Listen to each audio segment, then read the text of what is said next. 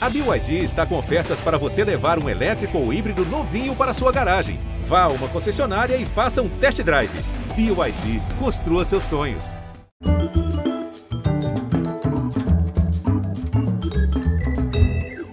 Esse programa de hoje eu tenho que começar assim: salve, salve! Salve, salve! Porque no país do carnaval, em que o ano só começava depois da folia, tem agora 22 anos que o ano só começa ou já começa quando começa o BBB. É, é um programa que era entendido e ainda pode ser como uma grande fantasia, uma fábrica de amores de carnaval. Fogaréus que logo se desfazem em fumaça. Eu não estou falando de casais, não, estou falando da relação do povo, de nós, público, espectadores, com os participantes. É, porque ali tem um bocado de aspirante a SEBS e subsebs, celebridades e subcelebridades, e poucos ficaram e poucos ficam. Pois bem, um dos maiores fenômenos da história do reality conta hoje um ano que voltou, que saiu do reality e voltou à realidade. E uma realidade estranha, bem diferente daquela que ela deixou antes de se confinar no coração do Brasil. Então a pergunta: o que terá ficado da estrela maior de 21 nesse 22, ano 3 da pandemia? Dela, a gente sabe que o prêmio de um milhão e meio de reais foi só o início do faturamento. A publicidade ficou doida com o sorriso dela. A gente sabe também que virou melhor amiga de infância da Anitta, que virou cantora, que lançou EP, que foi tema de documentário em sete episódios no Globoplay. A gente sabe que ela nunca esteve sozinha. Mesmo assim, eu desconfio que não sabemos da missa o terço pois mulher, que ela é, permanece um livro místico e somente a alguns é dado lê-lo. Donde a pergunta se impõe: que é de Juliette? Que é de Juliette? Ei, minha estrela! Meu Deus! Meu Deus! Vem cá! Só o timbre da sua voz já me deixa todo arrepiado. Eu não sei explicar, é algo mágico. Você sabe explicar o que aconteceu que a sua voz fez com o Brasil? Você entrou na casa, você tinha o quê? 3 mil seguidores. 3 Saiu, você tinha 30 milhões. Que, que você fez? eu, por muitas vezes, quando eu saí, isso me assustava e eu me perguntava o que eu fiz ou o que eu preciso fazer agora. Eu não sei, eu, eu não tenho explicação. Mas com o tempo, entendendo é, de que forma as pessoas se identificavam comigo, eu acho que eu fui um espelho. Cada pessoa se identificava com algo em mim. Fosse a espontaneidade, fosse a ingenuidade, fosse às vezes a firmeza ou a, o tom de voz elevado, fosse é, o silenciamento que as mulheres passam ou os nordestinos sofrem. É, eu acho que eu fui um misto de identificações, por isso que eu me tornei tão grande. Mas nada diferente nem maior do que a maioria dos brasileiros. Tenho certeza. É uma bela reflexão, uma bela maneira de dar sentido àquilo, porque realmente eu imagino que você deve ter saído e caramba, o que está acontecendo? Mas assim, quando você entrou na casa, imagino que você certamente era uma espectadora apaixonada do programa, sonhava em entrar no programa, soube que você tentou várias vezes entrar no programa. Mas quando você entrou na casa, e aí, aquele primeiro dia do uhul, uhul, mas depois você vai e tal, o que que bateu assim que você que, que era muito diferente do que você podia imaginar que fosse? É, assist... eu, sempre fui fã demais e, e, eu sou uma pessoa muito intensa e muito lúdica e eu vi aquilo com uma mágica. Eu nunca vi o Big Brother como algo real, sempre era, era algo muito ilusório.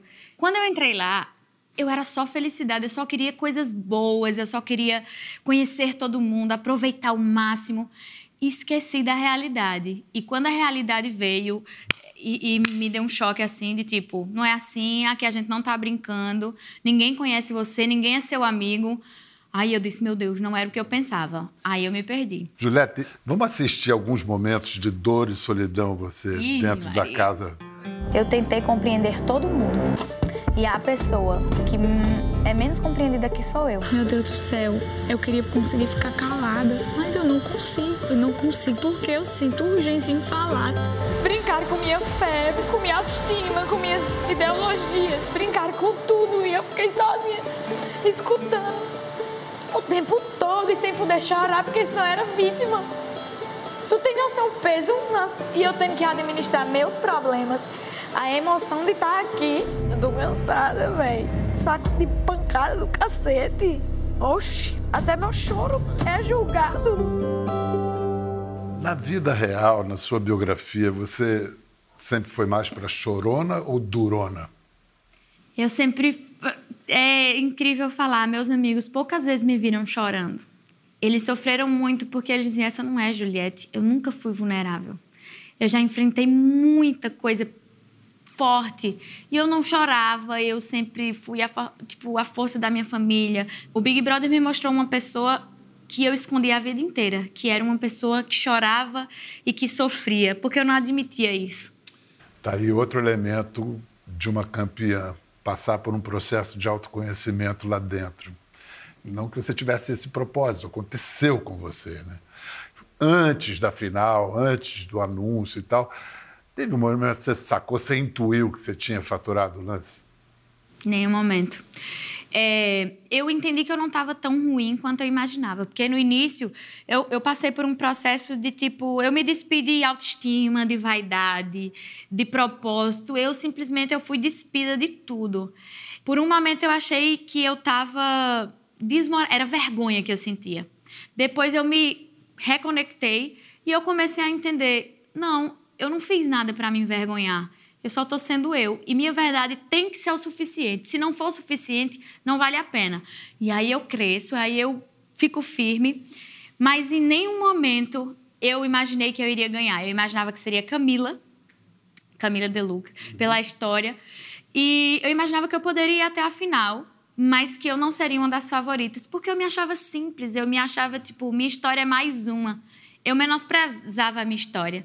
Mas foi exatamente isso que me fez forte. Foi a minha história ser simples como a da maioria das pessoas. É curioso porque o Big Brother é uma simulação da vida, mas lá dentro se sofre de verdade. E você, na sua vida mesmo, você já tinha experimentado das piores tristezas. Você viveu a perda de uma irmã com 17 anos, é uma dor que é difícil de medir ou de classificar. Essa perda da, da Juliane, né, a Eninha que você chamava, você conseguiu dar algum sentido a essa tragédia? Já faz quanto tempo? Já faz 13 anos, né? Sim, 2009. Eu. Eu nasci de novo, eu mudei toda a minha perspectiva de vida, eu recalculei a rota. Antes da minha irmã morrer, eu tinha uma vida muito simples, muito consciente, mas plena. Tipo, não havia. é, eu interpretava tudo como um processo. Ai, a gente precisa lutar muito para trabalhar, muito para estudar, mas todo mundo é assim, tá tudo bem. Quando eu experimento a morte é, da minha irmã, eu caio num limbo de ausência de fé, ausência de, de, de fé em tudo, de fé em mim, de fé em, em- em espiritualidade, em, em tudo. E ali eu entendi a finitude da vida, o quanto nossa vida era breve. Eu passei algum tempo sem querer viver, querendo realmente acabar com tudo aquilo. É, pela minha mãe, que é uma pessoa muito inocente e muito sofrida, já já perdeu outro filho. E minha mãe implorava: não faça isso comigo, porque você vai me matar também. E eu, enfim, eu volto e eu digo assim: eu vou viver e eu vou dar orgulho à senhora por todos os filhos que a senhora perdeu. E eu vou fazer a minha irmã ter orgulho de mim. Eu vou fazer, ela vai, se- eu vou viver por mim e por eles. E aí minha vida muda completamente. Eu começo a estudar loucamente. Eu começo, eu virei uma leoa assim, de tudo. Eu não descansava. Quando eu estava cansada, que eu pensava em dormir, eu lembrava do, do meu propósito. E assim foi. E depois disso eu passei em todos os vestibulares que eu fiz. Eu apoiei minha família, eu trabalhei, eu consegui tudo no meu limite, é claro, pouco, mas suficiente e, e com muito orgulho. Então, mas sempre com a certeza de que hoje poderia ser meu último dia. E eu vivi, eu, vivi assim por muito tempo. Bom, deixa eu explicar para quem não sabe. A Eninha a Juliane tinha morrido de um AVC causado por um aneurisma cerebral. Se rompeu, ela tinha 17 anos. A mãe de Juliette, Dona Fátima, também teve um AVC em 2019. E no ano passado, Juliette, em redes sociais, você falou que descobriu um, um aneurisma e temia por sua genética, mas mais você não falou. O, você quer falar do que aconteceu? Sim, eu eu não falei porque eu não estava preparada para isso, porque eu precisava me curar antes de, de me abrir. É, quando a minha, minha mãe, além do AVC que ela teve, ela tinha um buraquinho no coração, um forame, que era um dos meus propósitos de ganhar o, o Big Brother. E a gente foi fazer essa cirurgia em São Paulo.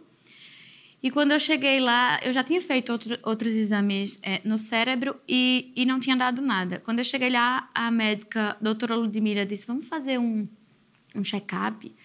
E eu falei: Não, no fundo, eu tinha medo de fazer de novo, porque eu sempre tinha a sensação de que podia ser.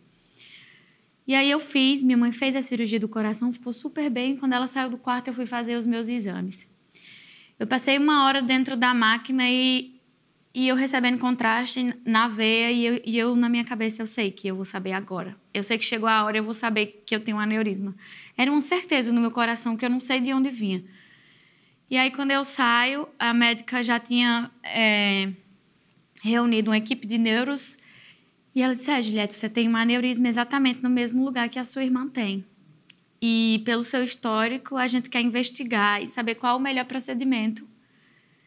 E a gente vê se opera é, com stent, se faz aberta, vai depender. É pequeno, mas é uma das principais artérias. E aí, pronto. Eu tinha certeza de que minha missão tinha sido cumprida, que o propósito era esse, que tinha acabado. Que Isso foi que mês? Foi em agosto, no dia da cirurgia da minha mãe. Quando eu lancei o meu EP, todo mundo festejando, na semana em que todo mundo estava festejando, e eu estava engolindo a dor de saber que eu tinha mesma, o mesmo problema que minha mãe e que minha irmã. Enquanto isso, o mundo em sua volta fazendo festa, maravilhosa Juliette, alegria, beleza. Sim. As pessoas pediam sorrisos, pediam foto, pediam alegria, pediam que eu mostrasse minha vida, me pediam tudo e eu não tinha mais nada. Eu só eu não tinha nada, eu só tinha medo e depois só aceitação. E eu ficava pensando, ninguém imagina o que o outro passa. Isso ficava muito forte na minha cabeça, ninguém tem noção do que o outro passa. Enquanto as pessoas estão festejando o meu EP que bateu recordes, enquanto as pessoas estão pensando num futuro, eu nem sei se eu vou ter. E eu passei três meses sem querer saber disso, fingindo que isso não tinha acontecido, que eu estava bem, que eu não tinha um aneurisma. Você se recusou a tratar? Sim. Eu não queria tratar, eu não queria operar, eu não queria fazer nada. Eu queria que Deus cumprisse a missão que Ele. E aí eu estava na cama com meus amigos e eles falando, faz, Juliette, vai fazer, vai fazer. E eu senti algo muito forte. A gente olhou o celular e foi no dia que Marília Mendonça morreu. E aí, nesse dia, todo mundo ficou chorando e disse assim: vamos fazer isso, vamos fazer isso. É muito ruim perder alguém assim. Falei: tá bom, vamos fazer. Liguei para o médico, preparei tudo e eh, reuniram a equipe de neuros e fui para São Paulo. Chegou em São Paulo, minha mãe nem sabia, eu nem tinha falado para ela, porque ela não suportaria saber disso.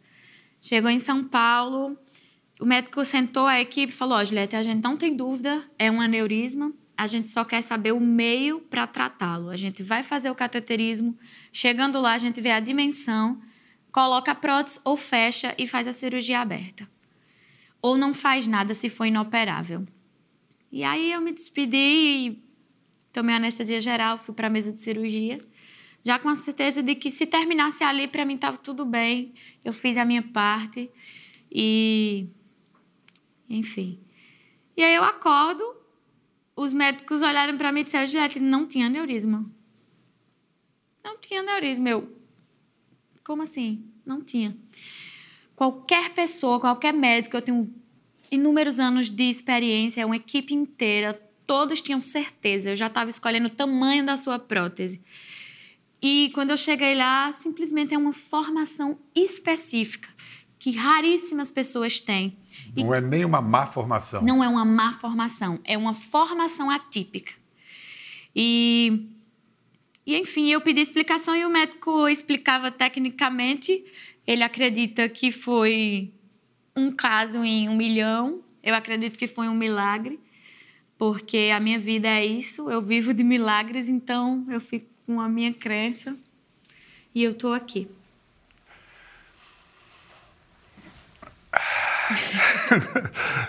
que história? Chegar ao topo do mundo para ser sacudida e lembrada dessa maneira que ó, tudo pode acabar a qualquer momento. E se conformar a isso e ter essa reviravolta. É como se ele me lembrasse assim. Lembra daquele dia que você entendeu a finitude da sua vida? Você ele precisa. Quem? Deus. Eu chamo de Deus. É. O que, que você chama de Deus? toda a energia boa do universo, toda tudo que é maior do que a humanidade, tudo que a gente não explica, eu chamo de Deus. Mas pode ser o universo, pode ser Buda, pode ser Alá, pode ser quem. Você falou de tudo de bom que tem no universo, mas tem muita coisa que não é nada boa. Você tem marcado na sua história, na sua vida, um, um desejo de justiça, né? A ponto de escolher a carreira de advogada ou delegada, just, direito, né? Você vai fazer direito. Então, antes de falar assim nesses tempos, como é que você lida com a evidente injustiça do mundo? Sempre foi algo muito desconfortável para mim esse lugar de, de injustiça. Eu acho que pela minha experiência de família, eu tenho irmão gay, eu tenho irmão negro, eu tenho irmão semi-analfabeto, é, minha família não teve estudo, então é, sofria muito preconceito ou, ou segregação, silenciamento. Então, eu já via um laboratório na minha família. Eu era filha da minha mãe, meus irmãos eram, filha, eram filhos de outra mulher. Então, se tivesse qualquer mínimo tratamento diferente, já, já eu já sentia por que eu tenho uma mãe e um pai e ele só tem. Tipo, por que tem uma diferença? E por eu ter uma aparência, eu ser branca, eu, eu ter uma aparência boa, eu ter mais estudo, ou ser, tipo, eu ter estudado mais, eu era sempre bem tratada. Meus irmãos sempre eram maltratados. Ah, não, esse menino não, não entra, não faz isso, não faz aquilo. E eu, por quê? Eu passei muito isso com os meus irmãos, por exemplo, de ser revistado de uma forma e eu ver outras pessoas de outro, sendo revistado de outra forma. E eu ficava tentando entender por que a sociedade era assim. Depois eu cresço com esse senso de justiça e meus irmãos ficavam, tá bom, juíza, delegada, tá, você quer resolver tudo? Sempre brincavam com isso e eu dizia, talvez eu possa resolver um pouquinho. Evitar injustiça, porque fazer justiça é algo muito amplo, mas evitar injustiça eu posso. E aí eu decido fazer direito. Era uma forma de tentar compensar essa, esse desconforto que eu tenho com injustiça. Mas eu sofro, porque é muito difícil, o mundo não é justo. A gente tenta, exatamente, evitar a injustiça. Mas conseguir é algo. É porque as coisas são certas no céu, mas não cá na terra. Como tem a fala na peça Medida por Medida, do Shakespeare, que foi a peça escolhida pela Juliette para a, a tese dela de conclusão de curso. É uma peça que contrapõe justiça e misericórdia. É... Qual era a sua tese a partir dessa peça do Shakespeare? Primeiro eu fiz letras, então eu era apaixonada por literatura. Machado de Assis, é, Guimarães Rosa, eu era alucinada. Eu vinha de escola pública e o, o meu diferencial era amar literatura. Era algo muito difícil acontecer. E os professores diziam: Você é muito boa em literatura. E me estimulava e eu fiquei: Eu acho que eu sou boa em literatura. E aí eu decido fazer letras. Lá eu me apaixono por grandes é, autores. E quando eu entro em direito, eu conheço Shakespeare e aí, quando eu leio Shakespeare, eu falo: peraí, todo mundo está imitando Shakespeare. Quem inventou isso aqui foi ele.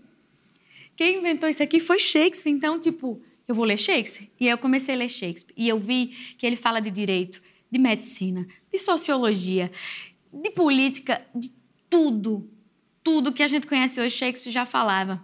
E eu falo, eu vou falar de direito e Shakespeare. E aí eu escolho a obra medida por medida que ele fala sobre a interpretação da lei. Até que ponto a lei é justa? Em que tempo? E aí eu faço uma análise à luz é, do direito. E eu sou, assim, alucinada por Shakespeare. Deixa eu ver esses anéis aí. Tem, conta a história desses aqui coloridinhos. Esse aqui é a minha parte infantil. É a minha parte. Suas jujubas. É a minha parte pitica. Eu acho que traz toda essa, essa molecagem que eu tenho e que eu acho que é necessário para a gente enfrentar a vida que já é tão séria. E essa parte é a parte séria. Mas essa parte não é tão séria, não, sabe por quê? Falta uma aliança. Ah, falta uma aliança. Eu acho que vai faltar por um tempinho. Ah, é. Sei, sei. Fale-me mais sobre isso. Eu acho que eu tenho tanta coisa para enfrentar agora. Vamos escolher nossas batalhas. Vamos escolher. Eu acho que eu tenho uns paqueras, uns beijinhos, ninguém é de ferro. Mas eu acho que eu preciso estar muito certa. A minha vida já é, já me limita em muitas coisas, então eu preciso ter muita certeza do que eu quero. E você deve estar experimentando já a confusão em torno de alguém com essa proeminência, né? Sim. Pode se aproximar de gente muito legal, mas pode se aproximar muito desespero. E eu evito muito estimular isso. Tudo que a gente estimula cresce. Eu quero que as pessoas se interessem por mim pelo que eu posso acrescentar, pela minha música, pelas minhas ideologias, pela minha voz, pelo que eu posso fazer. E não porque eu fiquei, eu deixei de ficar. Porque se eu alimento o meu público com isso, o meu público vai querer consumir isso. Isso não acrescenta nada. Eu sei que é divertido, é bonitinho saber quem eu beijei, quem eu deixei de beijar. É divertido. Mas tudo natural, que não seja um estímulo, que isso não precise ser matéria o tempo inteiro.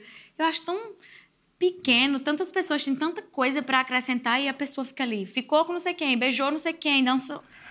Interessante esse seu mote, bem sábio. Tudo que a gente alimenta cresce. É, é verdade. Falar em, em, sucesso, você não precisa falar em números assim, mas comparando com o que você ganhou no Big Brother, quantas vezes você já multiplicou isso muitas. trabalhando depois de você sair? Muitas. Muitas, né? muitas, muitas. É muito. É mais do que. Agora sim, o meu muito depende do referencial. Para o que eu vivia é. Mas para algumas pessoas é normal. Então, assim, é muito mais do que eu precisaria. Como é que o, o Tom Jobim falava quando é, perguntava para ele? Eu estou ganhando. Eu não sei se era mais do que eu mereço e menos do que eu preciso, ou mais do que eu preciso e menos que eu mereço. É, Uma mais do que assim. eu preciso e menos do que eu mereço. É... Essa daí foram minhas amigas mulheres que pediram para eu fazer tá. a pergunta. Lá vem. É, é, essa aí mesmo, que você bota. É uma maneira, como é que é? Vai sair com gato e aí você faz um coque. E como não, quem não uma... quer nada, demonstre, por favor. É uma técnica que eu tenho. Minhas amigas, elas que falam isso. Uma técnica. Quando eu tô na festa, normalmente tá muito calor, né? Tipo aqui. Uhum. Aí eu prendo o cabelo e fico lá de boa. Fica ali com o cabelo preso e tal. Quando eu vejo um gatinho, aí eu já me preparo, já me arrumo e já paquero, entendeu? Tem toda uma técnica. Quando eu faço isso, todas as minhas amigas olham na mesma direção, porque elas já sabem que eu tô paquerando. A manobra das melhores intenções. Eu ia é. falar mais intenções, é, não, são as melhores intenções. Bom, a gente falou que o anel tá, uh, o dedo anelar está vazio, que vai ficar por um tempo, mas você tem vontade de ser mãe? Eu, eu li que você congelou, vai hum, congelar os ovos. Vou congelar esse ano. Eu, eu, pretendo congelar esse ano. Não quero por enquanto. Eu tenho muitos filhos. Eu tenho seis sobrinhos, seis ou sete, Jesus. Se eu esquecer, eles me matam. Tenho quatro irmãos. Tenho minha mãe e meu pai, que são meus filhos também. Então, eu cuido de todos. Sempre cuidei. Talvez por isso eu adie tanto os planos de ser mãe. Mas eu acho que agora eu tenho como estruturar todo mundo, graças a Deus já fiz. Então vou pensar um pouco em mim, vou congelar para que não seja tarde quando eu quiser. Uhum. E aí depois é ver o momento certo. Isso mudou, ainda bem, uma das coisas que. Uma das inúmeras conquistas da emancipação feminina. Você pode ser mãe bem. Exato. Bota aí 10, 15 anos ainda dando dá tempo. Vamos voltar à parte Cinderela da fama. As suas participações em shows com alguns dos maiores artistas do Brasil e do mundo. Oi, vim falar de vontade, de possibilidade, sobre saudade.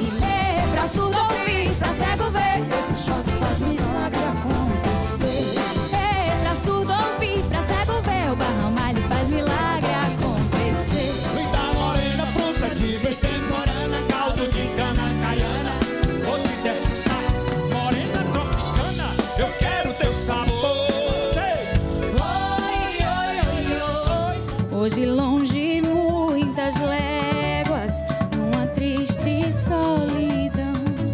Espero a chuva cair de novo pra mim voltar pro meu sertão. Espero a chuva cair de novo pra mim voltar pro meu sertão. A pessoa não ser cantora e, e cantar com Gilberto Gil numa live, ao vivo. Gilberto Gil- é um orixá vivo, né? Sim. A energia. Poucas pessoas têm essa energia. Eu sou, eu sou muito disso. Talvez o meu imaginário também ele, ele dá essa. Hoje mesmo eu senti uma energia diferente.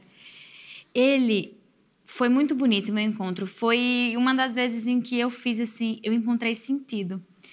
Quando eu comecei a querer essa, essa vida de cantora, eu nunca me imaginei cantora na vida. Nunca, nunca. Quando eu saí, que as pessoas me viam como cantora, eu comecei a olhar para mim e dizer: será que eu. Eu gostava de música, mas não como uma profissão. E eu estava nesse conflito quando eu fui convidada para fazer essa live. E eu ficava assim: meu Deus, será que eu tenho que fazer. tipo, Será que eu, que eu devo fazer isso ou eu fico só na brincadeira e tal? E quando eu encontrei o Gilberto Gil, foi um- uma história muito bonita. Eu cheguei lá, eu não conseguia ficar em pé. Eu tinha vontade de sentar. A energia, eu, eu ficava como se estivesse com sono, assim. Uma coisa muito forte, eu tremia, eu comecei a chorar muito, eu não conseguia nem falar com ele. E aí passou, eu consegui, com a voz trêmula, cantar. E aí ele estava falando com o mestrinho, que é o sanfoneiro dele, que já que é pupilo de Dominguinhos. E aquela música que eu canto, Deus me proteja de mim, é de Dominguinhos. Eu tenho uma história muito bonita com Dominguinhos, de admiração. E aí Gil tava falando, ô, é, mestrinho, sonhei essa noite com Dominguinhos. Aí eu já escutei, eu já... Ele fez, eu nunca tinha sonhado com ele desde que ele morreu, primeira vez. Ele vinha assim, aí eu dizia, mas você não morreu? Aí ele disse, eu vim lhe trazer um presente. Aí ele disse, o que foi? É uma canjica de milho. Quando eu escutei aquilo, arrepiou todos. Eu falei assim, aí eu cheguei para ele e fiz, eu acho que eu sou a canjica de milho. Aí ele ficou, pois é. Aí eu saí de lá. Se eu tinha alguma dúvida, eu recebi uma bênção, porque agora eu sei que eu posso seguir esse caminho. E foi muito importante para mim. Eu, se você ver ali, minha voz tremia, tremia, assim. Eu, eu queria de- gritar. De agora em diante eu só te chamo de canjica. Canjica de é milho. Canjilhete, é canjilhete, canjica de aquilo, que barato, que lindo, lindo. isso. Escuta, e, e a Anitta continua sendo uma parceira de, de vida e de carreira. É, Anitta foi muito importante para me dar essa base, tipo assim, me dar é, pé no chão, assim, dizer assim, ó, o mundo é esse aqui. O que você quer fazer, eu posso ajudá-la assim, assim. E não é fácil. Ela me dá muito isso, não é fácil. Se você realmente quer, você tem, você tem que ter o pé no chão. Ela me dá um terreno para que eu possa caminhar sozinha. É uma pessoa muito guerreira, que eu admiro demais e que eu levo para a vida. Quando não tá bem também, a gente liga, ela diz: vai passar, tô na merda também. Eu também tô na merda e vai dar certo. A gente ainda vai conversar mais com a Juliette, mas agora vamos ver ela cantar um pouquinho uma música do primeiro EP na companhia do seu parceiro José Neto.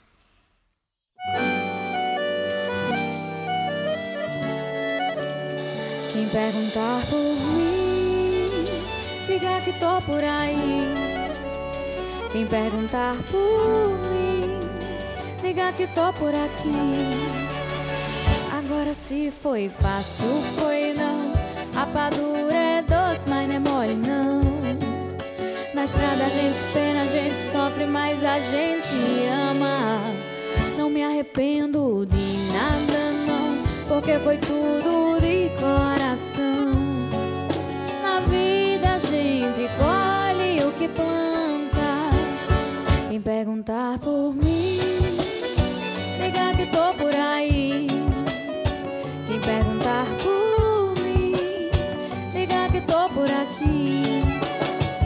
É que eu venho lá do sertão. O coco é seco demais, irmão. E o preconceito eu só engulo com farinha. Não tenho medo de escuridão. Eu sou fogueira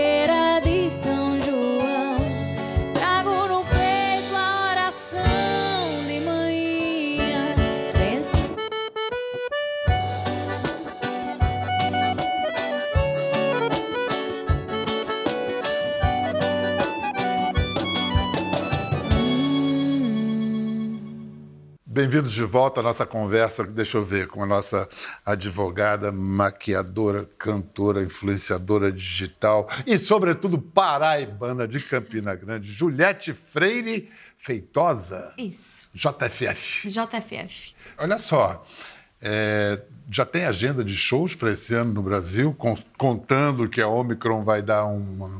Vai sim, se Deus quiser. Já tô morrendo de medo. Hoje foi o meu primeiro ensaio aqui no, no Rio com a banda inteira. Vai ser onde? No Rio? Vai ser Rio, João Pessoa, Recife, São Paulo.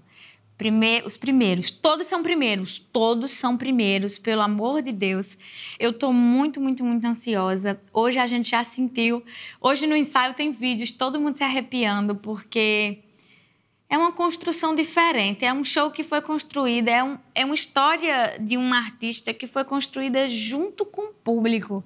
Eles viram que eu nunca tive intenção, eles viram como eu comecei, eles viram como está sendo o meio e eles vão ver todo esse processo. Foi E eu- inventada pelo público. Exato. Eu vou levar o show de uma forma de ritmos diferentes. Eu vou cantar todo estilo.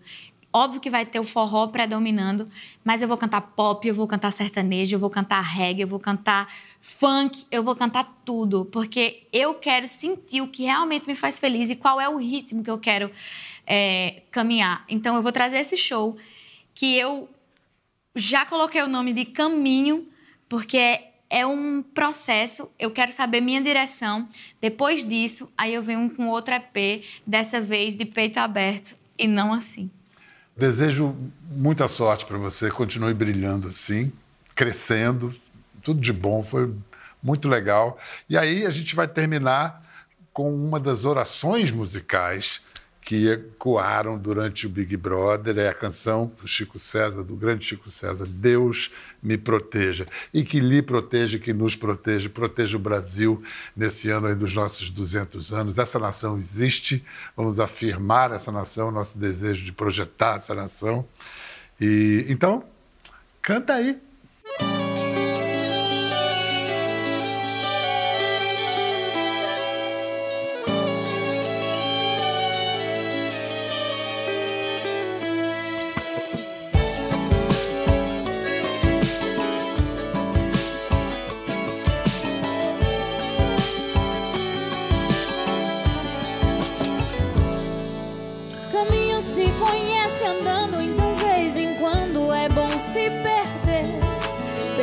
Fica perguntando, vai só procurando e acha sem saber.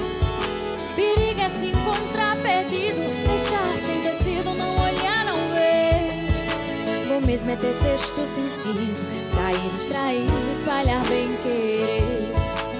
Deus me proteja de mim e da maldade de gente boa, da bondade da pessoa ruim. Deus me governe guarde,